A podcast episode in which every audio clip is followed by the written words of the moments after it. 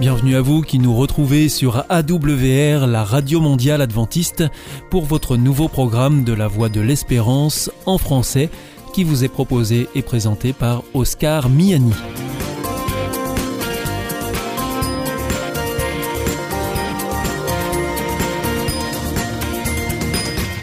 C'est donc parti pour les 30 prochaines minutes ensemble. Merci de votre fidélité à la Voix de l'Espérance. Vous êtes toujours plus nombreux à nous écouter sur les ondes, par Internet ou aussi grâce à votre téléphone. D'ailleurs, je vous en rappelle tout de suite les numéros qui ne sont absolument pas surtaxés. Si vous voulez nous écouter depuis la France, vous composez sur votre téléphone le 01 80 14 44 77. Si vous voulez nous écouter en dehors de France, vous faites le 0033 puis le 1 80 14 44 77. Et si c'est depuis les États-Unis, vous composez le 1 712 432 9978. Aujourd'hui, nous vous proposons votre rendez-vous santé avec le docteur Jean Lincey.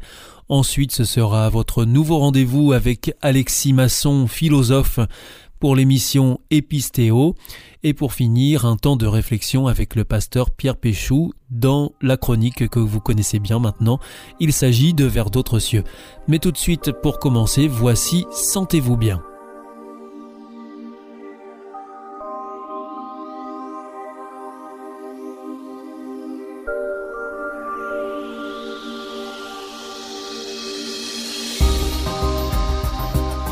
Bienvenue à l'écoute de l'émission Sentez-vous bien. Nous sommes en compagnie du docteur Jean Lincey. Bonjour. Bonjour Oscar. Merci de nous retrouver à ce micro. Donc vous venez nous parler euh, de santé comme à votre habitude. Et aujourd'hui, euh, vous venez nous faire part d'une étude sur euh, les fumeurs de cannabis notamment. Oui, alors c'est une étude dont l'auteur s'appelle Del Balzo, qui a été publiée dans les annales du journal de pharmacologie, qui a été synthétisée par le professeur Jean-Pierre Goulet de l'Académie de médecine. Et qu'est-ce que révèle cette étude alors? Eh bien, jusqu'à maintenant, euh, on savait que le cannabis euh, était impliqué dans un certain nombre d'accidents de la route. Et jusqu'à maintenant, on disait que le risque euh, d'accident de la route était multiplié par environ entre 2 et 3, 2,5, entre 2 et 3 avec le cannabis. Et puis là, cette étude montre que ce serait bien davantage. Alors la méthode bien davantage, ça veut dire multiplié par 10. Ah oui, c'est plus tout à fait la même chose. Quand, les urines contiennent du cannabis, le risque d'accident serait multiplié par 10 et non pas par 2, 5. Alors la méthodologie de l'étude a consisté à prendre un groupe de gens qui ont eu un accident de la route. Mhm. Hein, on va expliquer à nos auditeurs qui comprennent bien les méthodologies des de l'épidémiologie moderne. Vous voyez, c'est, on se rend pas compte, mais l'épidémiologie a fait des progrès considérables. Il y a une rigueur dans les études. Alors quelquefois, il peut y avoir des biais, il y a des malins qui arrivent à se glisser, enfin bon, mais il y a quand même, il y a des études, euh, quand la bonne foi est là, la vraie science est là, là, euh, il y a des certitudes qui se dégagent. Là, vous prenez 1400 personnes ayant eu un accident de la route. Oui. Vous regardez le nombre de gens qui sont positifs au cannabis. Vous prenez un autre groupe témoin de 1900 personnes et vous regardez combien de personnes sont positives au cannabis. C'est-à-dire que vous avez donc deux groupes. Un groupe qui a eu euh, des accidents de la route et un autre groupe qui n'a pas eu d'accident de la route. Mais les groupes sont identiques, c'est-à-dire que vous allez prendre le même nombre d'hommes, le même nombre de femmes, la même catégorie socio-professionnelle, la même typologie. La seule chose qui les, diffère, qui les fait différer, c'est euh, qu'ils ont eu accident de la route ou pas. C'est ça. Donc, donc, là, vous avez vraiment, vous allez voir apparaître quelque chose. Et bien, si quand vous faites ça, vous apercevez que dans le groupe qui a eu un accident de la route, eh ben le, risque de, positivité est multiplié par, par 10. C'est-à-dire qu'il y a beaucoup, beaucoup plus de positifs dans le groupe qui a eu un accident que dans le groupe qui n'a pas eu d'accident. Et donc là, euh, il va nous falloir réviser nos croyances sur euh, la dangerosité du cannabis sur la route. En fait, le cannabis rejoint voire dépasse euh, l'alcool. Parce que jusqu'à maintenant, on disait que le cannabis causait moins d'accidents de la route que l'alcool. Mais là, euh, il semble bien que ce ne soit pas le cas. Ça en causerait au moins autant, voire plus. Donc si vous imaginons qu'on arrive à avoir euh, une vraie réduction de, de l'alcool et du cannabis au volant, on aurait vraiment une diminution euh, considérable des accidents de la, route. et des malheurs que, que ça signifie. D'ailleurs, aujourd'hui, euh, quand euh, vous avez un contrôle, on contrôle l'alcoolémie et les stupéfiants. Oui, oui, ça, oui, ça, se, met, ça se met en route. Ouais, ça a évolué. Hein. Ça a évolué, effectivement, Oui, on rappelle quand même quels sont les effets du cannabis sur le cerveau, ce qui expliquerait la multiplication de, des accidents de la route. Quand vous êtes sous cannabis, le, la, la, partie antérieure du cerveau, les aires préfrontales, fonctionnent moins bien, ce qu'on voit très bien en imagerie cérébrale. On rappelle que le cannabis a une pénétration euh, dans le cerveau et que ça s'étend sur euh, une durée assez longue aussi. La hein. différence avec l'alcool, c'est que ça reste très longtemps dans le cerveau. Hein. Combien, combien de temps? 15 jours à 3 semaines. C'est-à-dire qu'au bout de 15 jours, 3 semaines, vous avez que la moitié qui est éliminée. Quoi. Au bout de 15 jours à 3 semaines, il n'y a que la moitié de la substance qui est éliminée Dans le cerveau. Dans le cerveau. Donc ça veut dire que si on en consomme toutes les semaines, ça veut ah dire bah, Vous êtes tout le temps sous l'influence. Oui. Ah oui, c'est aussi simple que ça. Ah bah oui, c'est aussi simple que ça. Oui. Alors c'est-à-dire que le sujet ressent pas le, plaisir que donne euh, le cannabis, la sensation hédonique, le, la sensation agréable, celle pour laquelle on prend le cannabis. Il le sent pas. Parce que ça reste éphémère. C'est assez ça dure quelques heures. Mhm. Mais par contre, euh, les effets sur le sur le, le, mauvais fonctionnement du cerveau, ça, ça dure des jours et des jours. Ça fait, ça fait un cerveau qui, qui, dont les aires préfrontales fonctionnent mal, sont moins actives. Quoi. Et donc l'accident de la route euh, ne survient pas juste au moment où euh, on a fumé ou consommé du cannabis, mais peut survenir euh, bah, plus tard dans le temps. Apparemment, oui, c'est ce que cette étude a, l'air de montrer. Oui, mhm. oui ça, ça, ça, aurait quand même des effets sur la, la réactivité, parce qu'en fait, le problème, c'est d'avoir une, une, bonne adaptation au, aux événements imprévus qui arrivent sur la route. Et quand vous avez des aires préfrontales qui fonctionnent mal, euh, ou peu, ou trop peu, eh bien, vous avez du mal à avoir le bon, le bon réflexe. Quoi. C'est, vous avez une mauvaise adaptation à, des situations nouvelles. Tant que vous êtes en routine, ça va. Et c'est quand, il y a du, nouveau euh, que ça se passe moins bien. Et cette étude a l'air de, de, de, le montrer. Quoi. Docteur Jean Lindsay, merci beaucoup. C'était Sentez-vous bien. Je vous donne rendez-vous pour une prochaine chronique.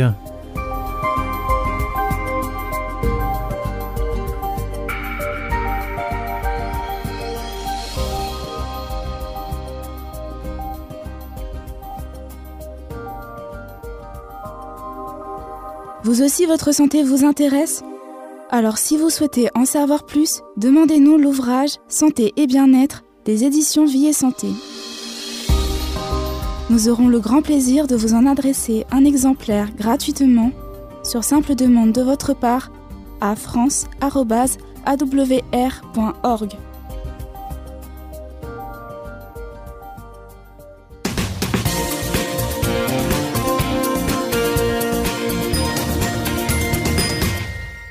Vous êtes toujours à l'écoute de la Radio Mondiale Adventiste et c'est votre émission La Voix de l'Espérance qui vous est présentée par Oscar Miani et toute l'équipe pour vous accompagner jour après jour. Juste avant, c'était Sentez-vous bien que vous retrouverez dès demain sur cette même antenne.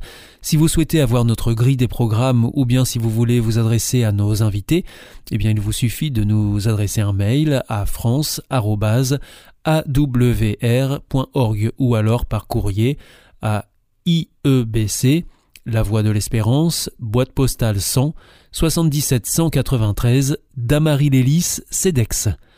C'est maintenant l'heure de poursuivre avec votre émission Épistéo avec le philosophe Alexis Masson et nous terminerons avec le pasteur Pierre Péchou pour sa chronique Vers d'autres cieux.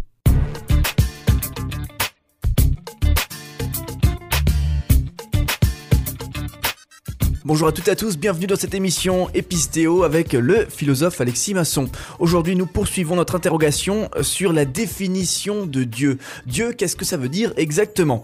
Alors, Dieu peut-il tout faire? Est-il vraiment tout puissant comme on le dit habituellement? En bref, Dieu est-il omnipotent? Alors, euh, pour commencer, Alexis, peut-on peut-être définir l'omnipotence? Alors, euh, l'omnipotence est un terme d'origine latine euh, qui signifie très brièvement toute puissance. Omnipotence, toute puissance. Donc autrement dit, l'omnipotence désigne la puissance infinie de Dieu, la puissance illimitée de Dieu.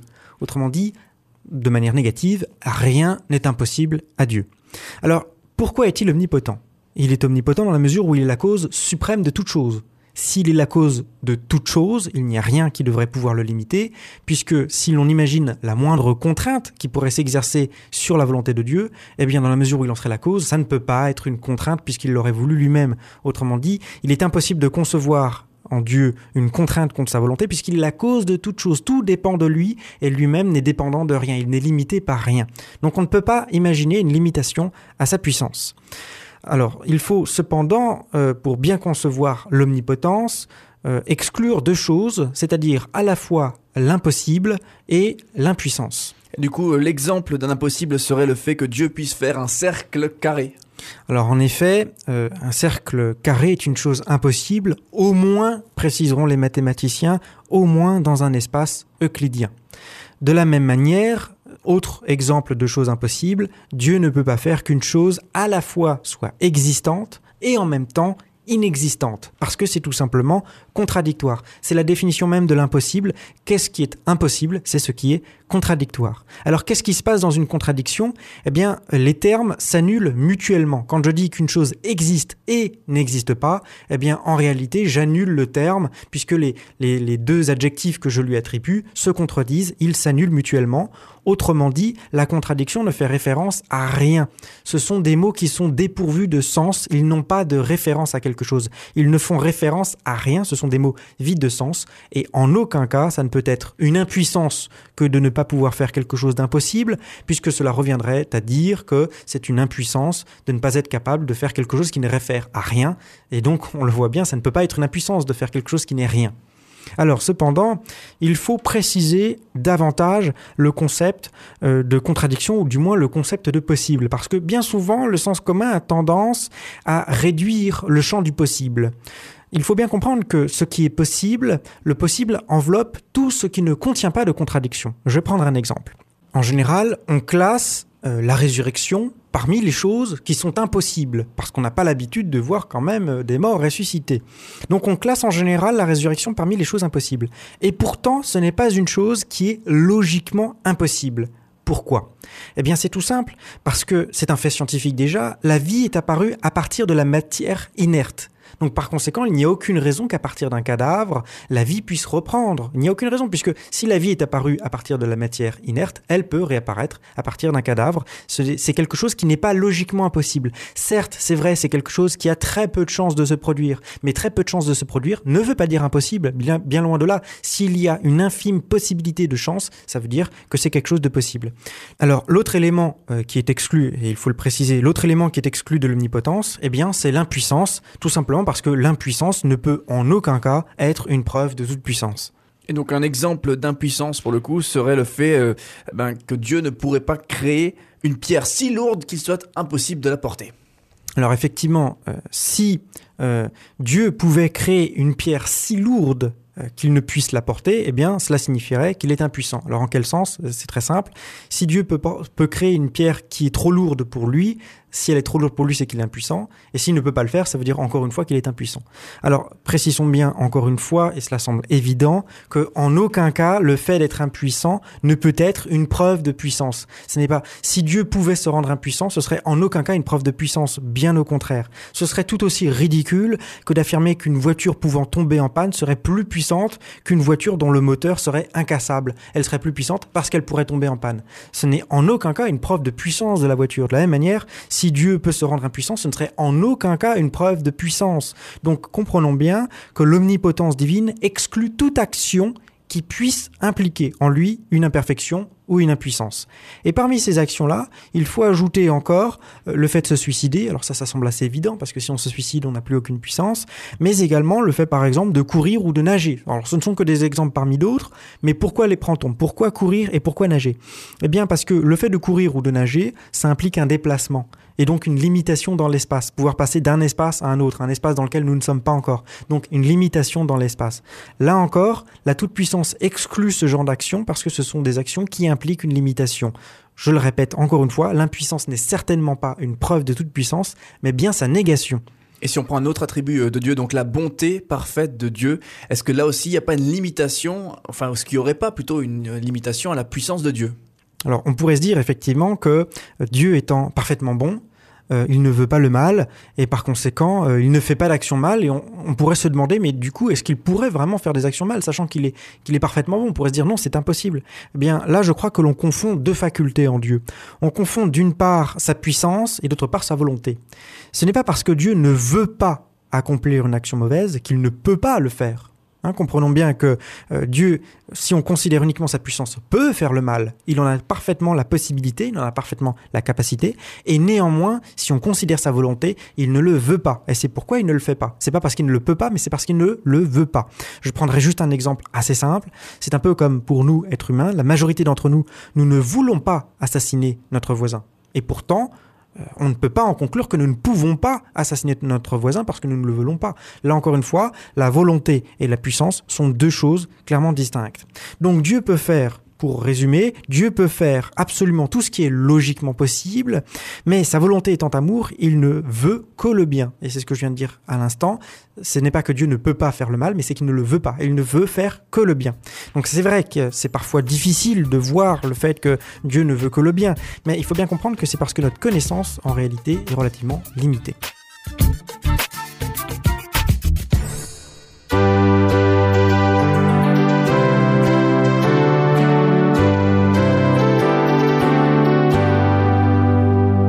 This is Adventist World Radio, the voice of hope. Ici Radio Mondiale Adventiste, la voix de l'espérance. Hier ist Adventist World Radio, die Stimme der Hoffnung. Questa è la Radio Mondiale Adventista. La voce della speranza. اجوا اجوا يا صغار نحكي لكم شخبار اجوا اجوا يا صغار نحكي لكم شخبار المسيح راه يبغيكم وقلبه عامر فيكم. المسيح راه يبغيكم وقلبه عامر فيكم. اجوا اجوا يا صغار اجوا اجوا يا صغار اجوا اجوا يا صغار نحكي لكم شخبار اجوا اجوا يا صغار نحكي لكم شخبار يسوع ديما يناديكم وبعينه راه يحكيكم يسوع ديما يناديكم. وبعينه راه يحكيكم اجوا اجوا يا صغار. اجوا اجوا يا صغار.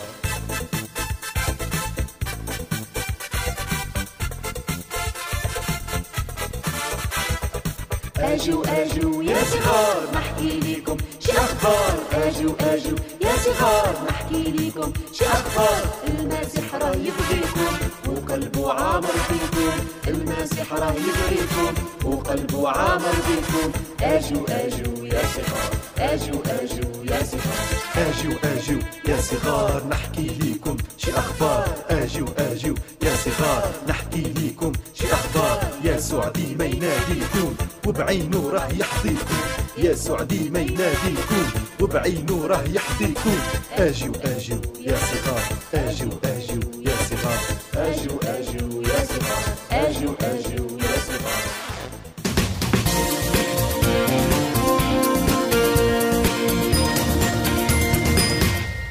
Ici, c'est toujours la Radio Mondiale Adventiste. Vous êtes à l'écoute de la Voix de l'Espérance avec Oscar Miani au micro et toute l'équipe. Juste avant, c'était Epistéo que vous retrouverez mercredi prochain ici. Je vous rappelle que vous pouvez nous écouter sur les ondes, sur Internet aussi, sur www.awr.org ou encore par téléphone. À présent, c'est avec le pasteur Pierre Péchou que nous poursuivons. Il vient de nous rejoindre dans le studio pour nous proposer une nouvelle réflexion dans sa chronique Vers d'autres cieux.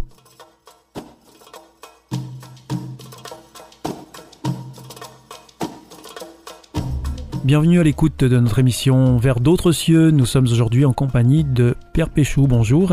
Bonjour Oscar, chers auditeurs, bonjour. Donc vous êtes chroniqueur télé, euh, aussi radio évidemment, et vous êtes pasteur par ailleurs. Vous nous accompagnez régulièrement ici à ce micro pour nous apporter une réflexion autour euh, d'une lecture biblique, euh, Pierre Péchou. Et aujourd'hui j'ai choisi un passage que Paul écrit à une église qui se trouve dans une province d'Asie qu'on appelle la Galatie. Et donc on parle de la lettre de Paul aux Galates, donc les habitants de cette province. Et donc vous nous proposez d'en prendre le chapitre premier au verset 8. Si quelqu'un, même si c'était nous ou un ange venu du ciel, vous annonçait une bonne nouvelle différente de celle que nous vous avons annoncée, qu'il soit maudit. Alors Pierre Péchou, pourquoi est-ce que vous avez choisi ce texte? Parce que je pense qu'on a plus ou moins tous la même réaction en l'entendant. On trouve Paul très radical, un peu osé et pourquoi pas orgueilleux de dire en substance j'ai raison et si quelqu'un dit autre chose, il a tort. C'est particulier comme C'est- positionnement. C'est particulier, mais il faut bien comprendre que si Paul se permet d'être aussi euh, radical, c'est que la situation est grave. Le contexte, c'est que Paul connaît cette église pour y avoir apporté cette bonne nouvelle en présentant le Christ. Ensuite, il a continué son voyage. Et là, il a appris que d'autres personnes étaient venues avec une autre doctrine pour combattre la doctrine de Paul. Ce qui serait peut-être intéressant à faire pour commencer, c'est de définir ce qu'est la bonne nouvelle euh, dans la pensée de Paul. Oui, on nous parle de, de bonnes nouvelles là dans ce passage. Oui, c'est aussi- on emploie aussi parfois le mot évangile, nos auditeurs pourront l'entendre et même le lire euh, suivant les traductions en français. Nous sommes au début de la lettre de Paul aux Galates, vous avez lu le verset 8, mais si je lis un petit peu au-dessus, le verset 3 par exemple, voilà ce que Paul écrit, Grâce et paix à vous de la part de Dieu notre Père et du Seigneur Jésus-Christ, qui s'est donné lui-même pour nos péchés. Alors on a ici euh, la définition, la substance de ce qu'est la bonne nouvelle.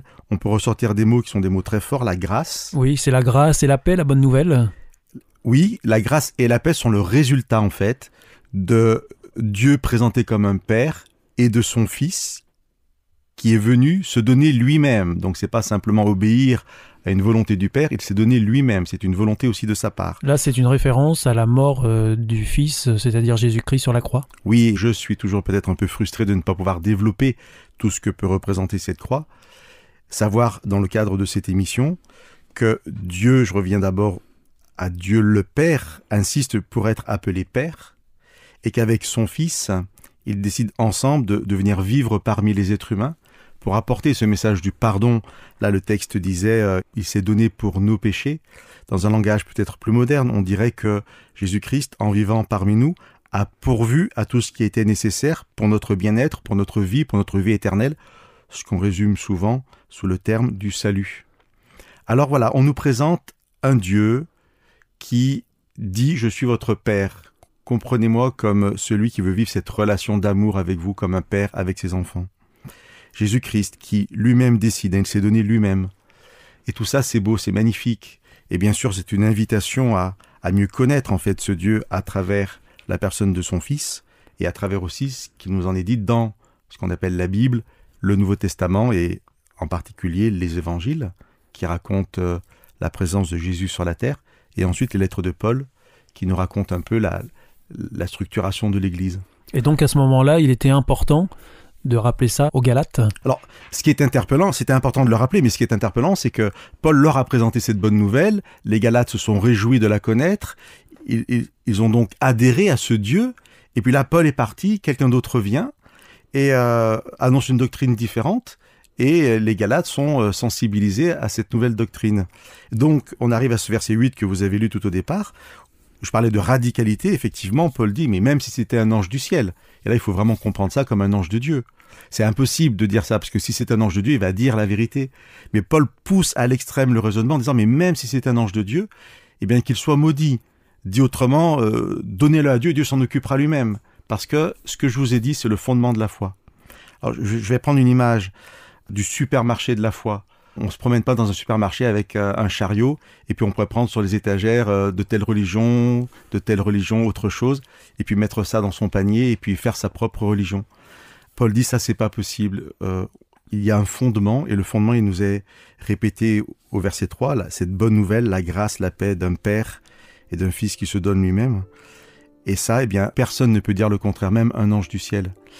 Et je pense que c'est important aussi de rappeler que on peut grandir, avoir son chemin personnel avec Dieu, mais il faut que la base soit solide, que le sol sur lequel on marche soit solide. Et même si... Euh, Encore aujourd'hui, vous voulez dire? Ah oui, jusqu'à aujourd'hui, bien sûr. Effectivement, c'est important à, à, le préciser, Oscar, parce que ces textes ont été écrits il y a 2000 ans, mais ils sont toujours valables et d'actualité aujourd'hui. Et durant ces 2000 ans, il n'y a pas d'autre doctrine acceptable qui aurait présenté un Dieu différent et qui pourrait remplacer en fait ce message extraordinaire qui nous est donné à travers Jésus-Christ. C'est une invitation bien entendu à chacun de nos auditeurs à mieux connaître ce Dieu révélant Jésus-Christ à travers la Bible.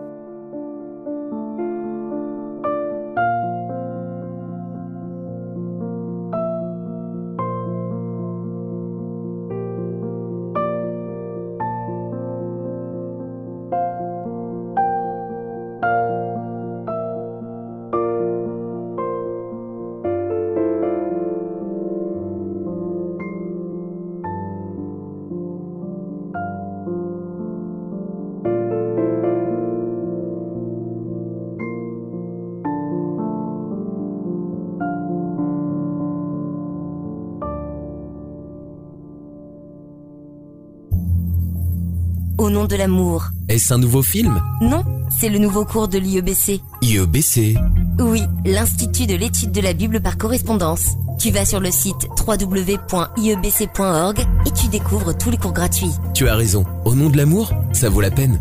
Ce cours m'a vraiment interpellé. www.iebc.org Notre émission est maintenant terminée, c'était la Radio Mondiale Adventiste, la voix de l'espérance. Je vous donne rendez-vous dès demain à 4h30 sur les 6045 kHz bande des 49 mètres, à 8h sur les 15145 kHz bande des 19 mètres et à 20h sur les 9515 kHz bande des 31 mètres et tout ça bien sûr en temps universel. Je vous souhaite une très bonne continuation, que Dieu vous bénisse. À demain.